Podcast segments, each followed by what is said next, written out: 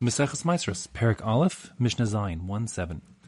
The Mishnah is continuing to define when Gemar Melacha, the completion of the processing, occurs with various foodstuffs. Here in this Mishnah we'll talk about wine and oil. And again, the Nafka Mina, the practical implications will be that once Gemar Melacha has been reached, once the finishing of the processing has occurred, so food may no longer be eaten, even arai, even casually, or fed to one's animals, until it is properly tithed. So the Mishnah says, hayayin, when it comes to wine, from when you skim off the top layer of the floating skins and seeds, etc., that are in the cistern that's collecting the wine. So just, you have to understand the setup of a basic wine press to appreciate the rest of this Mishnah here. What happens in super simple terms is you have sort of like in the time of the Mishnah, I'll call it a hole in the ground, essentially a flat trough in the ground where one piles up the grapes, and he'll step on them with his feet. The grapes will let out all their juice. The juice will flow down a small little conduit that leads from that upper pressing area, which where you tread on the grapes, to a lower hole in the ground, like a cistern, which is a reservoir into which the juice will flow. The upper pressing area is called the gas tachtona in our Mishnah, the upper press. The lower reservoir where the juice flows into is called the gas tachtona, or the bore, the lower vat or cistern. And the conduit that connects the upper to lower is called the tsinor, like a conduit, a pipe. So the point of the Mishnah, without getting more technical in terms of the setup of a wine press, is that once the wine has gone into the pit into which it's flowing, it'll sit there for a time and start to ferment. Bubbles will appear, and the bubbles will bring the skins of the grapes up to the surface where they can be skimmed off the top. So the Gemar Melacha, when it comes to producing wine, is when one skims off the top of the collected grape juice, whatever's floating on top there, and then what's left inside the bore, the pit, the cistern, is considered to be wine. That's the Gemar Melacha, meaning prior to bottling, etc. So the Mishnah's main point here is that A, the Gemar Melacha occurs when you skim off the top of what's floating in the bore some days after it's collected there.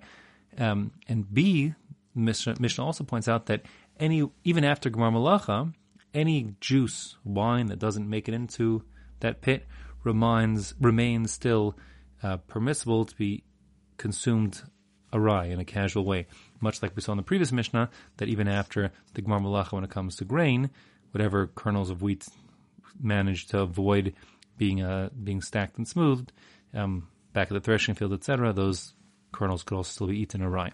So the Mishnah says inside, afop Shekipa, even if you've gone and skimmed off the top of the cistern all the whatever's floating on top there, achieving Gemar Melacha, still, kolet min ha gat ha'elyona min ha tsinor. You still could collect juice from the upper press where they were treading on the grapes, and the tsinor, the conduit through which that grape juice flowed, and you could drink that wine, grape juice, Achilles Raya, without tithing it, because it hadn't been collected, and that little bit that missed the processing didn't reach Gemar Melacha. The Mishnah continues to discuss now oil, olive oil. So the setup with olive oil is essential to understand how the pressing works a little bit, to understand the Mishnah. The basic idea is that you take olives, you put them inside a container, a yam, and you grind them up. You could do some pressing prior to that, gentle pressing, to get out the virgin olive oil, but after that you'll essentially make a olive paste. If you've ever been to Yerushalayim or anywhere around Israel, you'll see the archaeological sites, those gigantic like stone or concrete discs with a hole in the middle. Usually it's kind of like a squarish hole in the middle. So that was the top, the grinding stone, which sat inside a big basin. And that grinding stone was called the memel. So you would put the olives into the basin, the yam, and then the grinding stone would be moved around in a circle. There'd be a wooden stick coming out of the middle of that big stone that's pulled by, say, a donkey. It makes it go round and round in circles. It grinds up the olives into a paste. You collect the paste, you put it into like a sack. The sack is called an akal, and then you put that sack under like some sort of weights, when there's like a beam that will press down on the sack, the akal, and then the oil will ooze out of the paste, getting every last drop, and will flow into something, a collection hole, if you will, a collection area of the oil, called an uka. So the main point that Mishnah is going to make over here is that the Gemar Melacha, when it comes to pressing olive oil, is when the oil ends up in that uka, that reservoir at the bottom of the press. But notwithstanding, consistent to the previous cases of grain and grape juice / wine, any oil that didn't end up in that uka still remains permitted to be consumed, achilat arai. The Mishnah says inside, when it comes to hashemen, olive oil, Mishayirid lauka, once it enters into that uka, that reservoir at the bottom of the press, that's the Gemar Melacha. Afal pishayarad, and even though it has flowed into the uka, you may notel minha akal. You still could take oil from the sack that was holding the olive paste, umi ben ha memel, and also like there on the cracks and crevices, let's say, of the big stone that's grinding it, as well as the basin, whatever's there. Umi ben hapatzim, in between the wooden slats that are part of the press where the oil gets mixed into. Venosin la chamita ula tamchui, and you could eat that olive oil. Now, obviously, you don't eat olive oil directly. You're not going to eat it like casserole with a spoon, it's going to make you sick, but you would smear it onto your cracker or into your serving dish. So a chamita is a cracker. And the point of the Mishnah here actually is shifting away from what we said before temporarily. Everything we said stands that from Gemar Melacha, completing the processing and onwards, that's when Achilles Raya becomes forbidden and tithing is required before consumption. But as we will see as things go on with the Mishnayos, there are other events that could occur, meaning other things that you could do that would be substitutes for the conventional Gemar Melacha. So one of those things is cooking. If you're in the field but you go and cook your food stuff, even though you didn't bring it home, you didn't bring it to market, you didn't smooth the pile, whatever the story is, it doesn't matter.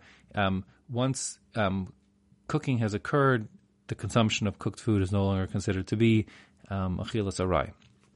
So our Mishnah here is focusing on that, and the thought is that, let's say you take a hot cracker out of the fire and then apply oil right away, do you have to be concerned that that hot cracker will cook the oil and that will constitute having cooked the oil, making the oil now forbidden prior to tithing it fully?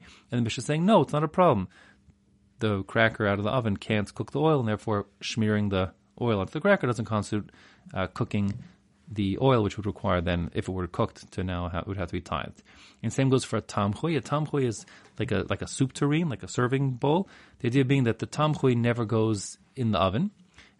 Basically, it's like you have your crock pot where you make your chulant, and that's the kli rishon. It's cooking. There's a heat element right there, and it's cooking straight on the fire.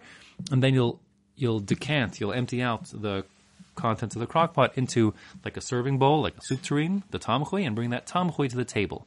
It'll be nice and white and, nice clean porcelain serving bowl. So that serving bowl is never a kli rishon. It's always a kli sheni. It never went directly on the fire. It only receives things that had been on the fire. So the point is, in our Mishnah, that a kli sheni is unable to cook oil. And that being the case, if you pour your olive oil into, that was not in the uka, not in the reservoir that had Gemar Melacha, and you pour it into a serving dish, which is a kli sheni, a tamchui, the tamchui doesn't cook it, and you could consume that oil and the food inside the tamchui with the oil without arai, without tithing that oil.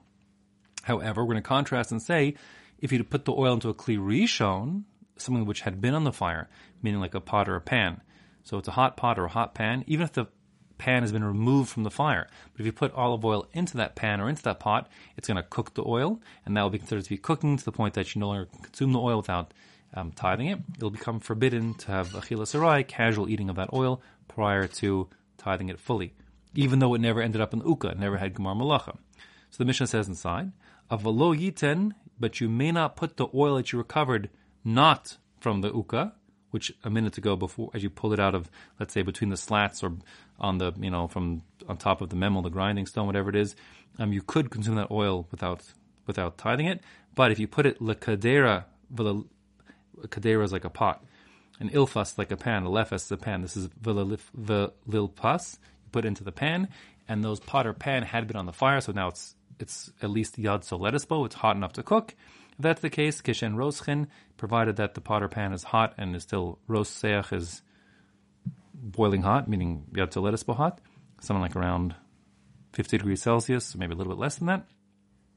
So then, at that point, the oil is being cooked, and one can only consume the oil in the pot or the pan prior to tithing it properly. Rabbi Yehuda, he disagrees with the whole principle, and he says, Rabbi Yehuda Omer, l'chol hu nosen, you could put it into whatever you want, meaning even into a pot or a pan. A kli rishon, provided the kli rishon, the pot or pan, is not on the fire anymore. And he says a pan that's not on the fire can't cook anymore. So that being the case, the olive oil that goes into it is not cooked and remains permitted to be consumed without tithing it. Chutz medavar sheyesh bo chometz v'tzir.